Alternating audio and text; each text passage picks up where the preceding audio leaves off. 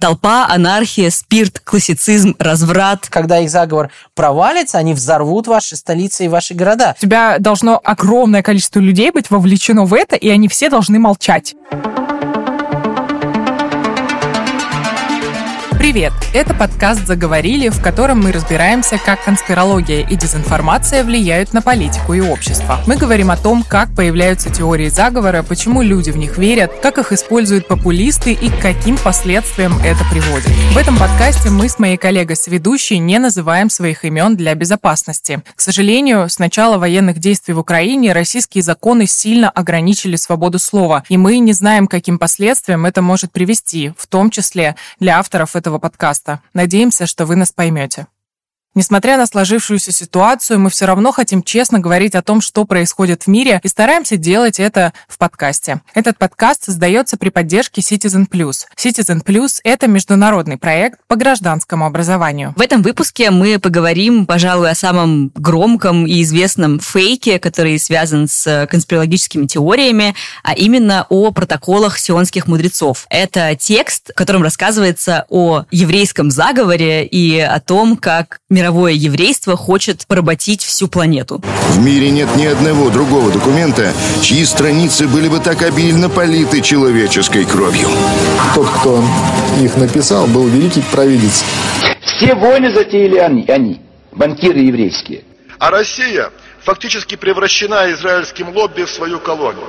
Начну я с того, что по данным опроса Левада-центра, который провели в декабре 2021 года, около 22% россиян не готовы видеть представителей еврейской национальности среди членов семьи, друзей, соседей или коллег. Я сделала вывод, что антисемитизм все еще сидит в головах огромного количества людей. И сегодня как раз мы попробуем разобраться, откуда вся эта форма национальной нетерпимости взялась. Да, я сделала, наверное, маленькую ремарку, что протокол сионских мудрецов — это как раз документ, который с таким очень ярко выраженным антисемитским содержанием. И на самом деле, хотя документ существует уже больше ста лет, э, до сих пор он э, периодически всплывает в каких-то дискуссиях. Пока я искала цитаты, либо какую-то информацию антисемитскую, чаще всего я наталкивалась на Владимира Жириновского. Например, в 2021 году была международная конференция, называлась она «Победа в Великой Отечественной войне как историческое событие в жизни еврейского народа». Там как раз Владимир Вольфович э, сказал, что самые ярые антисемиты — это евреи. Ну, мне кажется, я тоже часто видела от него какие-то высказывания антиеврейского характера. Но мне кажется, что это вообще часть его популистской риторики и, не знаю, апеллирования каким-то очень э,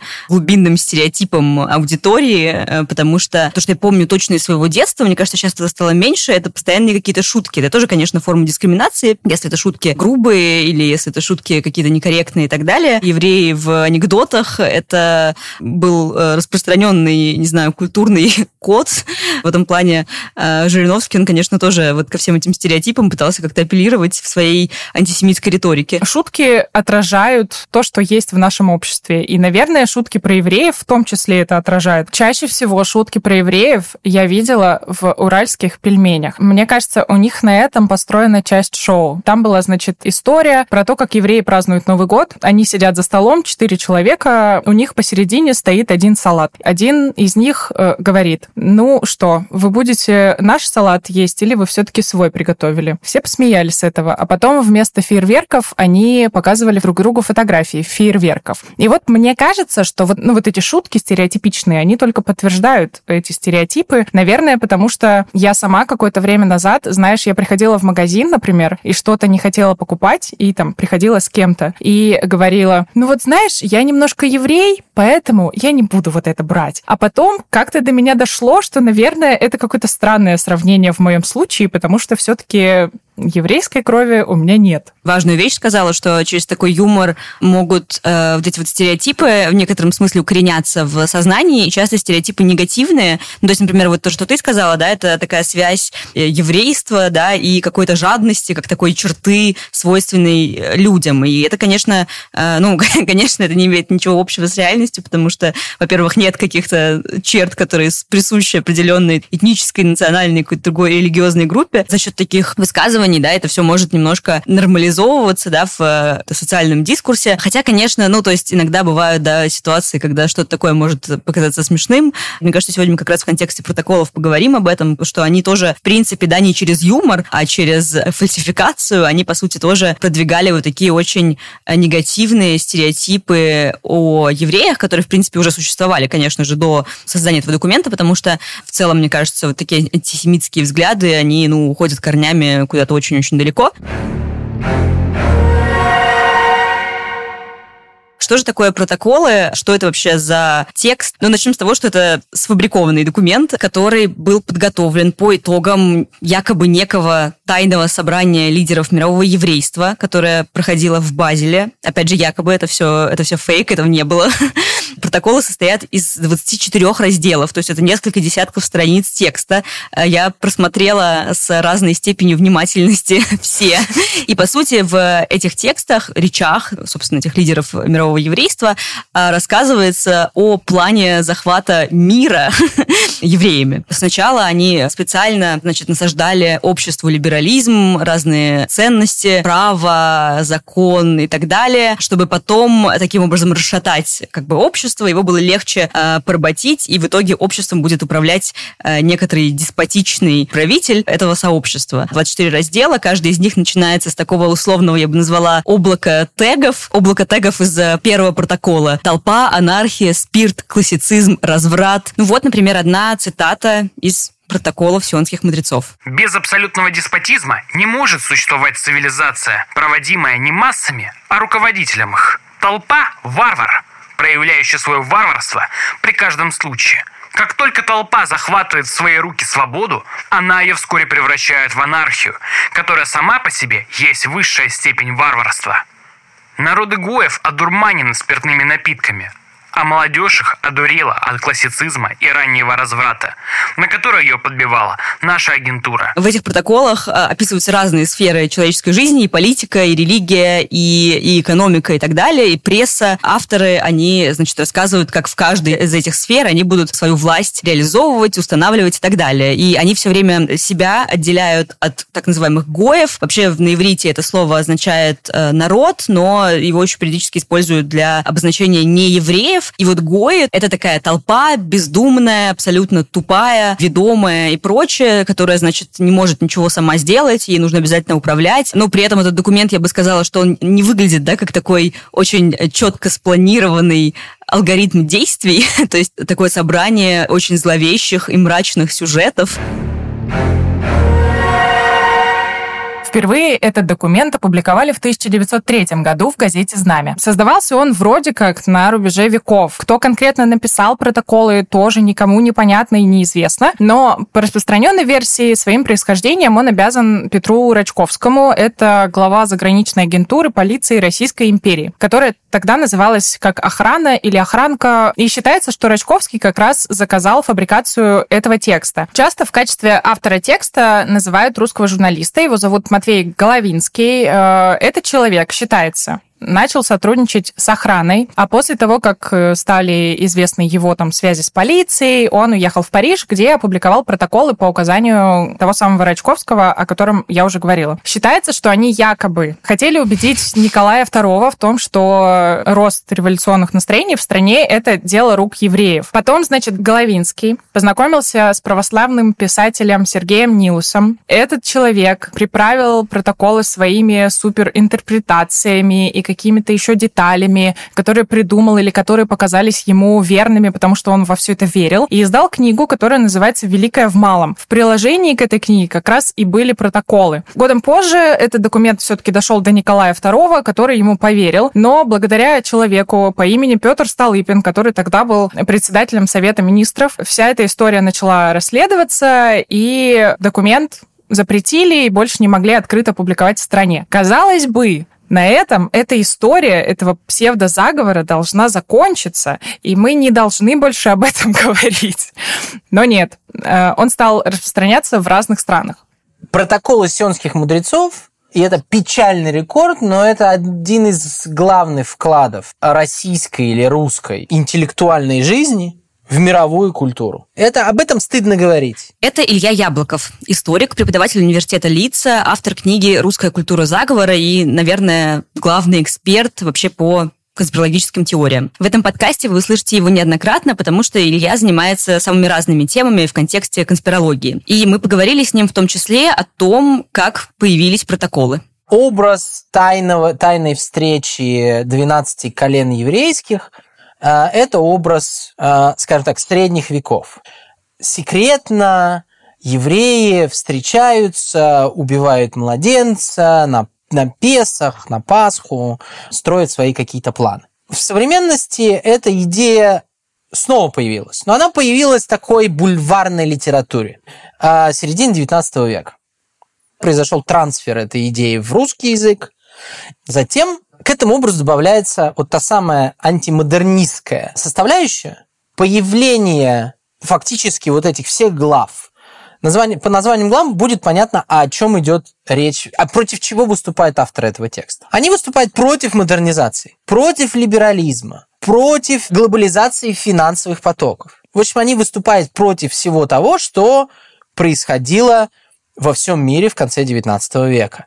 Интеллектуальность, наверное, все-таки проявляется тем, что Рачковский или кто бы то ни был, посланник вот этой русской контрразведки, сидевший в Париже и, скорее всего, компилировавший текст, во многом вдохновлялся консервативной повесткой времен правления Наполеона III во Франции, которая тоже была очень консервативная. Это был манифест правых сил. Те, кто не хотел перемен. И именно черные сотни были первыми распространителями и активно продвигали протокол сионских мудрецов. И затем, когда возникает февральская революция, потом октябрьская революция, белогвардейские силы формируют в своей пропаганде тот самый образ большевика-еврея и вот этот большевистский еврейский заговор. А затем, получается, благодаря революции большевиков, после революции, которая дала возможность всем этническим группам чего-то добиться, появляется вот это вот новое вдохновение для сторонников э, теории протоколов сионских мудрецов. Именно после революции протоколы сионских мудрецов становятся интернациональным бестселлером. Белогвардейцы перевозят рукопись и начинают ее переводить там, в тех странах, где формируются диаспоры. Локальные элиты, которые тоже боятся революции, в том числе большевистской, тоже начинают переводить. И ведь они же написаны-то в своем, ну, в своем роде достаточно увлекательно, особенно для того человека, которому нравятся эти идеи. И поэтому, появившись на прибалтийских языках, на польском языке, на немецком языке. Потом они оказываются опубликованы на английском языке. И Генри Форд, американский промышленник, легенда индустриализации, создатель автомобильного концерна, начинает публиковать и размышлять о сути протоколов сионских мудрецов абсолютно на полном серьезе. Для него протоколы сионских мудрецов – это объяснение его реальности. И Генри Форд как говорят некоторые исследователи, вдохновил Адольфа Гитлера. Нацистское государство выдало даже награду нацистской Германии Генри Форду, которую он принял. Потому что он считал, что действительно у них есть общий враг, вот это мировое еврейское лобби. Чем мы, чем мы знаем, чем закончилось. Закончилось все очень плохо, закончилось все Холокостом, закончилось смертью миллионов.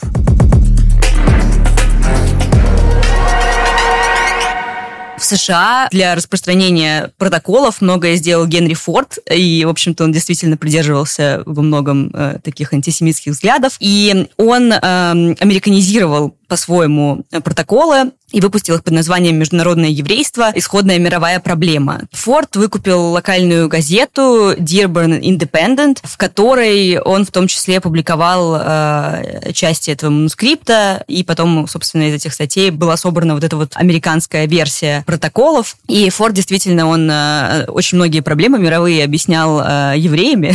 ну, то есть, что бы ни было плохо или какая бы проблема ни происходила, он, э, в общем-то, всю вину часто атрибутировал именно к евреям. А вот как Форд высказывался о самих протоколах. Все, что я могу сказать об этой книге, то, что в ней написано, соответствует происходящему. Ей уже 16 лет, И вплоть до настоящего времени все, что там было написано, полностью совпадало с тем, что происходит в мире. Совпадает и по сей день. Ну, естественно, протоколы распространялись также в нацистской Германии, потому что понятно, что антисемитская риторика там в целом очень всячески приветствовалась. И здесь, на самом деле, важно сказать, что, э, по всей видимости, и Гитлер, и Геббельс, и другие нацистские деятели, в принципе, понимали, что это фейк, что этот текст не оригинальный, что он сфабрикован, но, в принципе, правда их и не интересовала. И их устраивало то, какие мысли озвучены в этом тексте, и они считали, что он достаточно хорошо может работать, в том числе на идеологию нацистской Германии, потому что он как бы показывает, что может быть, если вот допустить евреев до власти. В Германии тоже большую роль для распространения э, протоколов сыграл Der это еженедельник Юлиуса Штрайхера, это антисемитское э, издание, которое активно эту идеологию продвигало и, в общем, было одним из элементов этой системы нацистской пропаганды. Там э, печатались тоже выдержки из протоколов. Помимо них рассказывались разные ужасы, истории про то, как якобы евреи совершают ритуальные убийства, насилуют девушек германских и так далее. То есть, по сути, этот еженедельник, он очень активно разжигал ненависть к евреям, откровенно э, пропагандировал антисемитизм, и даже с э, конца 20-х годов на титульном листе газеты большими буквами было напечатано «Евреи – наша беда». Ну, то есть, как бы, э, я не знаю, как можно что-то подобное представить сейчас, да, но вот э, таким образом протоколы активно использовались и в гитлеровской пропаганде в том числе. В плане того, что ты сказала про сейчас, ты не знаешь, как сейчас это можно представить, конечно, это не в такой э, кошмарной форме преподается. Обычные люди пишут комментарии в интернете, например, э, в чатах, которые я читаю, новостных, которые могут никак не относиться к евреям, но при этом я недавно видела комментарий человека, который писал, что евреи долгое время находили подтверждение своей исключительности среди народов и считали себя богоизбранными. Так что меня это вот вообще ни разу не удивляет. У тебя такое бывало, я имею в виду именно не, да, не комментарии, а просто, например, может быть, тебя там друзья как-то рассказывали о каких-то случаях, э, не знаю, каких-то шуток оскорбительных или дискриминации или чего-то еще. Из-за того, что я феминистка, мои друзья очень хорошо подбирают слова. Они даже раньше говорили о том, что, ну, не знаю, какую-нибудь фразу типа «смотри, какая телка идет», а теперь они ее не, не говорят. Поэтому, не дай бог, они что-то про евреев скажут, они знают, что они получат, скорее всего. Вообще, мне кажется, что это довольно важно, когда у тебя есть какое-то окружение, окружение, э, рядом с которым ты фильтруешь базар. Извините, как бы это сейчас должна быть шутка про хрюканину, но я ее не придумала. Но да, да, отсылка понятна. Я вот тоже думала, вот, например, протоколы, да, мы, конечно, над ними смеемся, да, что это был какой-то сфабрикованный текст, и, в принципе, действительно не до конца понятно, какие у него были цели и причины, потому что не до конца известна история его происхождения. Но, по сути, этот фейк, э, выдуманный документ, в итоге начал работать на абсолютное зло в виде нацистской Германии. То есть э, я не думаю, что когда его э, в 1903 году публиковали, что кто-то мог это предположить, потому что, ну, не знаю, вот те же шутки стереотипами, такие высказывания некорректные, это же тоже, наверное, такие маленькие-маленькие пазлы, которые mm-hmm. в конце концов могут приводить к чему-то очень-очень жутким движениям в обществе, вот как если говорить про Холокост. Все равно, мне кажется, если об этом думать в таком глобальном контексте, то сразу действительно хочется быть намного более осторожным в высказываниях, и, ну, в общем, ты уже пропускаешь э, через абсолютно другую какую-то оптику и то, что ты говоришь, и то, что говорят другие. Антисемитские настроения и какие-то мифы, которые были с ним ними связаны, существовали до публикации этого текста. В Российской империи, например, э, существовала черта оседлости для евреев, и иудеев э, регулярно подвергали гонениям и каким-то ограничениям. И вот, например, Илья Яблоков объясняет, почему именно еврейский народ стал для конспирологов воплощением зла, и почему люди вообще в него поверили? С точки зрения какой-то социальной теории здесь нет разницы ты видишь в своем оппоненте рептилию или ты видишь в, нем, в своем оппоненте еврея.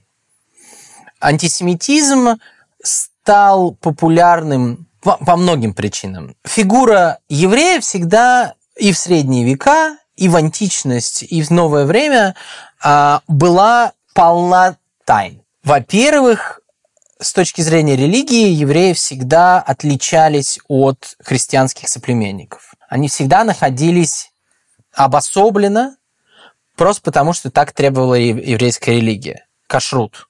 да, мы не едим того, что едят э, христиане, мы не моемся там, где моются христиане и так далее. Это первый момент, который очень часто вызывал неприятие с точки зрения большинства христианских народов, где, собственно, евреи жили. Илья говорит, что в конце XVIII века, когда разрушили стены гетто, где традиционно жили евреи, начался процесс эмансипации. Вышедшие из гетто люди занимались светской карьерой, становились учеными, музыкантами, банкирами, потому что теперь у них было просто больше прав. А кроме того, в это время для самоопределения стран, вроде Франции, Российской или Германской империи, по-настоящему стали важны культура и этническая принадлежность населения. Антисемитизм был почему такой популярный? Потому что в это время политически начало формироваться два основных направления. Первое – правое националистическое, которое как раз пыталось защитить в кавычках, нацию, границы своего сообщества, свою культуру, чтобы ее не размывали другие. А левые стремились сделать общество более справедливым, всячески критиковали капитал. А поскольку эмансипация коснулась довольно многих евреев, которые стали богатыми предпринимателями, которые стали банкирами, собственно, евреи и стали вот тем самым образом проклятого капиталиста для левых. И вот здесь вот это вот появляется двойственность образа еврея в XIX веке, которая сыграла, собственно, очень негативную роль популяризации антисемитизма в конце XIX и XX веке. Соответственно, то, что происходит с э, антисемитизмом в современности, начиная с Первой мировой войны, затем в межвоенное время, это антисемитизм прежде всего достаточно э, консервативных людей. Это протоколы сионских мудрецов, это стремление все достижения современного общества, технологического общества перевести в э, рамку дискуссии о том, что то, что с нами происходит, ухудшает нашу жизнь. Строится метро, появляется куча газет, появляется радио. Теперь давайте вернемся на 130 лет назад. Что испытывал человек, у которого вдруг появился телефон? Или что испытывал человек, который вдруг спускается вниз под землю, и его там ждет поезд? Что испытывает человек, который идет на выборы и голосует за, за ту или иную партию, которая убедила этого человека?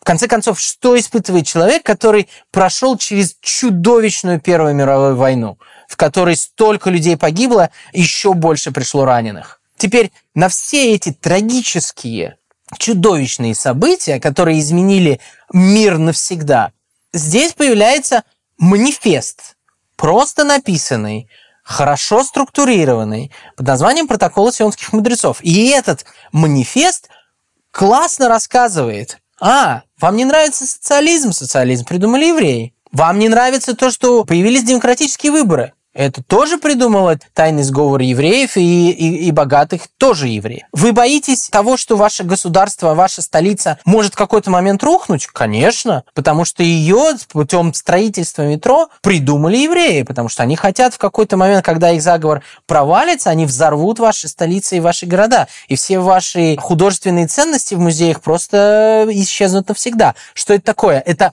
угроза безопасности, это угроза настоящему, это угроза будущему. Поэтому, когда люди сначала из одной войны прыгнули в финансовый кризис, а потом прыгнули во Вторую мировую войну, понятно, что вот такие простые, простым языком написанные манифесты привлекли достаточно большое внимание населения. Илья Яблоков предполагает, что и сейчас в России есть те, кто интерпретирует происходящее в мире через протоколы, но таких людей не очень много, и сегодня часть из них верит э, в заговор Запада, о котором мы говорили в прошлом выпуске, послушайте его обязательно, хотя, по его словам, это не отменяет существование современной национальной нетерпимости. Есть статистика, по которой говорит, что вроде как уровень антисемитизма сегодня э, в России, по крайней мере, стал меньше. Мы поговорили об этом с Ильей Яблоковым, спросили, действительно ли это так, и как эти настроения вообще отличаются в России и в других странах постсоветского пространства. В конце 80-х, начале 90-х многие утверждали, что Ельцинская Россия – это на самом деле такая веймарская Германия. Ошиблись только другим, что э, в веймарской Германии пострадали евреи, славяне, социалисты, а в Веймерской России, как, как ее называл Александр Янов, пострадали ну, практически все те же, Но мы не говорим про евреев. Во-первых, количество образов другого увеличилось. Во-вторых, произошел поколенческий сдвиг. Просто люди, которые сегодня потребляют и производят конспирологию, для них антисемитизм не актуален. Они ничего не знают про это. В-третьих, антисемитизм в России сегодняшний политически наказуем. Те случаи, когда в мейнстрим политический попадали какие-то проявления антисемитской конспирологии, они очень сильно наказывались. Первый пример – это Ульяна Скобейда, которая в 2013 году сказала, что жаль, что из предков Леонида Гозмана не сделали абажуры. Ульяна Скобейда немедленно извинилась и немедленно взяла свои слова обратно, сказав, что это она не имела это в виду. То же сделал ее руководитель Владимир Сунгоркин. В российском обществе в этом плане сложился такой консенсус, что антисемитизм у нас политически наказуем. При этом бытовой антисемитизм, конечно же, никуда не делся. Мы поговорили уже о том, почему люди верили протоколам, зачем их э, вообще создали и как к этому относятся современные горожане. Но какой путь прошел этот документ, прежде чем его признали антисемитским. О том, что протоколы подделка, было известно еще в 1921 году. Тогда газета «Таймс» опубликовала статью корреспондента Грейвса. Корреспондент говорил о том, что протоколы — это плагиат памфлета «Диалога в аду» между Монтескьё и Макиавелли, который придумал французский сатирик э, Марис Жоли. Это сатира mm-hmm. на политический режим Наполеона. Э, по сюжету Макиавелли пытается убедить Монтескьё, что э, подчинить насилию народ любого демократического государства нетрудно. Короче, этот памфлет вообще не имеет отношения к конспирологии, но в протоколах очень похожий сюжет, поэтому их связывают. Но прошло больше 10 лет, прежде чем тот факт, что документ сфабрикован, подтвердили на законодательном уровне. В 1934-1935 годах в Швейцарии прошел так называемый Бернский процесс. Тогда еврейские организации выступили против публикации нацистами протоколов сионских мудрецов, а они распространялись достаточно достаточно большими тиражами э, в нацистской Германии. И это дело, этот процесс был во многом основан на показаниях некой княгини Екатерины Радзивилл. Она как раз утверждала, что текст протоколов написал Матвей Головинский. Она же там упоминала Рачковского. Да, эти показания в том числе легли в основу этой версии происхождения текста. Здесь тоже было несколько проблем. Э, во-первых, ее история не совсем сходилась с действительностью. Радзивилл говорила, что э, протоколы были написаны в 1904-1905 годах, хотя на самом деле они были опубликованы еще в 903-м. В целом ее речь, э, ее показания, они вызывали определенные сомнения. Об этом пишет, например, немецкий историк Михаил Хагемайстер. Это, пожалуй, главный современный исследователь протоколов. И он указывает, например, на то, что у Радивилла вообще была такая репутация человека, который любил э, всякие слухи, мифы, домыслы. И на самом деле еще во время этого процесса некоторые да, сомневались в убедительности истории про то, что протоколы действительно были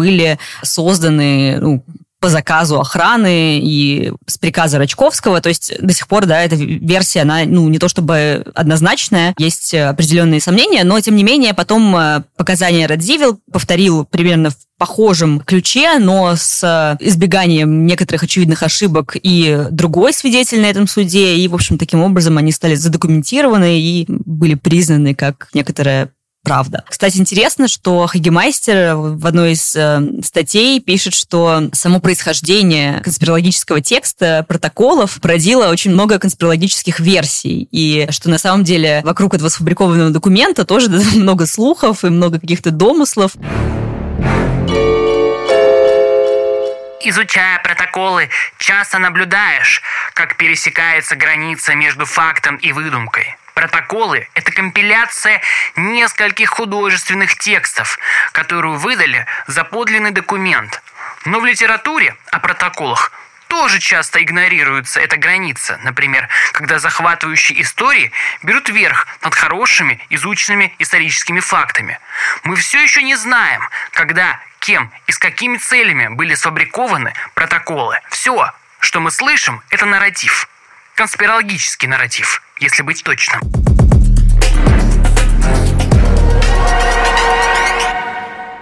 Мне кажется, что мы все-таки довольно критически мыслящие люди, которые могут не верить в эти конспирологические теории. Я вот нашла, например, статью э, голландских психологов, которые в своей работе конспирологические теории и психологические механизмы выделяют несколько признаков теории заговора. Значит, записывайте, господа. Самое первое. Если вы видите какую-то работу, которая должна быть выполнена некой группой людей или коалицией, то, скорее всего, это признак конспирологической теории. НЛО какой-нибудь вспомнить, там же никогда не было такого, что управляет там один гуманоид. Это всегда группа, да? Еще сюжет в этой конспирологической теории обязательно должен выстраиваться на каких-то причинно-следственных связях. Про историю того, что нам насаждают демократические ценности, свободы и так далее, но при этом нами будет править деспот, что для меня, кстати, довольно странно, потому что это какой-то оксюмарон, на мой взгляд. Тебе говорят, что ты свободен, ты привыкаешь к этой мысли, демократии и так далее, больше думаешь, критически мыслишь, и тебя, наоборот, по идее, должно быть сложнее поработить. Протоколы считают, что это все делает тебя тупее, что значит ты концентрируешься на своих правах, э, семиминутных слабостях,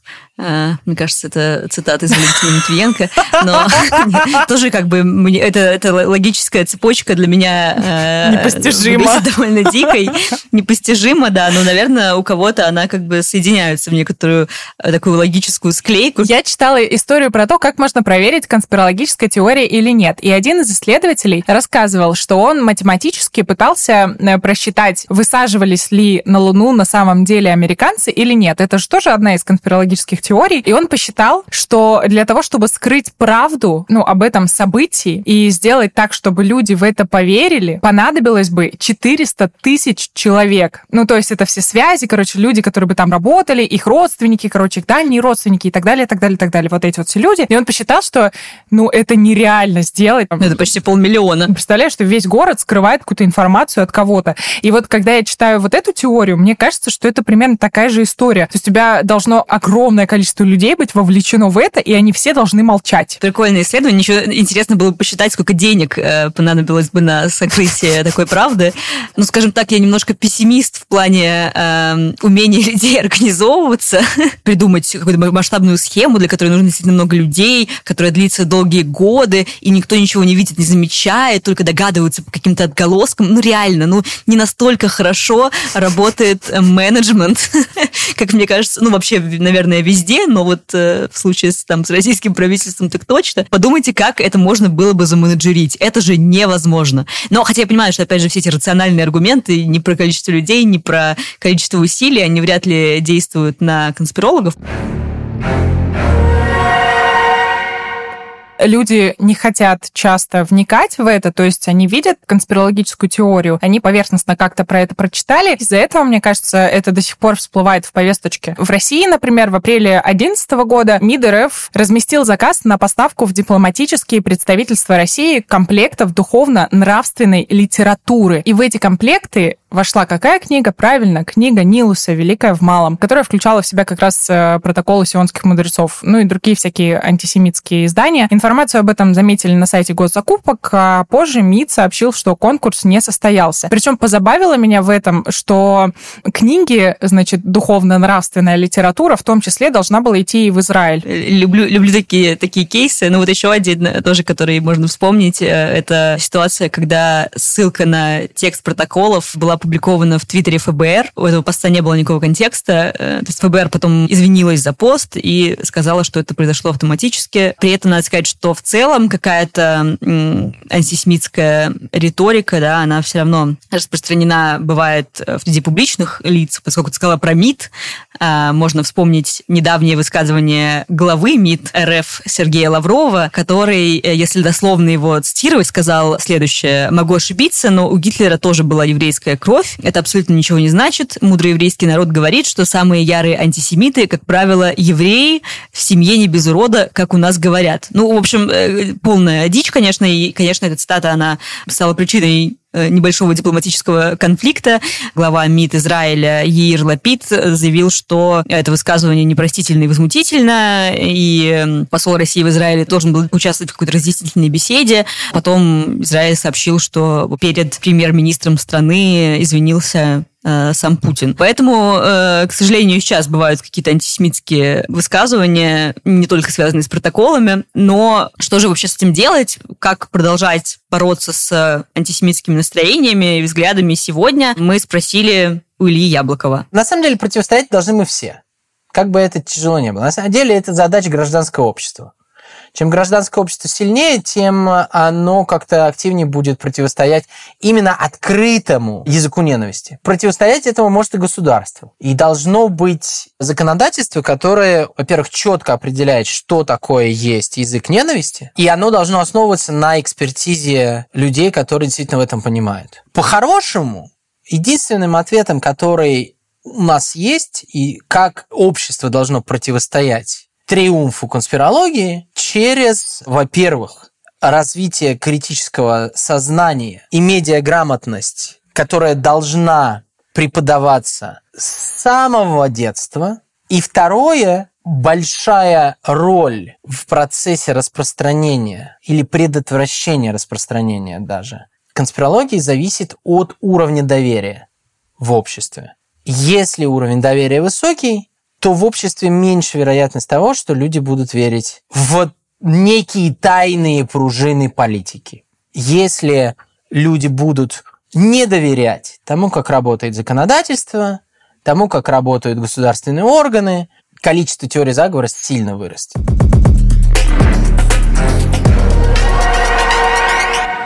Мне кажется, что мы на своем уровне, да, маленького человека можем хотя бы отнестись к человеку в первую очередь как к личности, а не как к представителю какой-то, не знаю, национальности, какой-то группы. Но мне кажется, тут еще на самом деле, знаешь, такое просто обычное человеческое правило работает, которому нас все, всех учили, наверное, в детстве, попытаться себя поставить на место другого человека. Было бы мне приятно, если бы сейчас вот слово «еврей» заменить на там какое-то, какая-то часть вашей идентичности, я не знаю, русский, там, феминистка, женщина, женщина, что-то еще. Супер очевидная какая-то вещь, но на самом деле мы не всегда, наверное, это делаем. Я иногда стараюсь, вот, но все равно, опять же, да, бороться с какими-то слишком сильно въевшимися в наше сознание стереотипами бывает сложно, потому что на то они стереотипы, они изживаются, мне кажется, очень долго и сложно, как, собственно, и текст протоколов, который тоже вот сколько лет прошло, все равно кто-то еще периодически принимает его за правду. На этом все. В этом выпуске мы разобрались, что протоколы сионских мудрецов – это сфабрикованный документ о том, что евреи хотят поработить мир.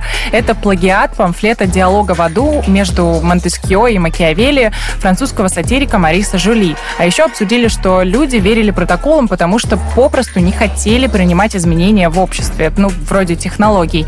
И выяснили, что теория заговора — это не такая уж безобидная шутка. Она может привести к чудовищным последствиям, вроде Холокоста. Чтобы больше узнать о конспирологических теориях, смотрите бесплатный онлайн-курс Citizen Plus с лекциями, текстами и подкастами о теориях заговора и дезинформации информации на платформе Udemy. Ссылку мы оставим в описании эпизода.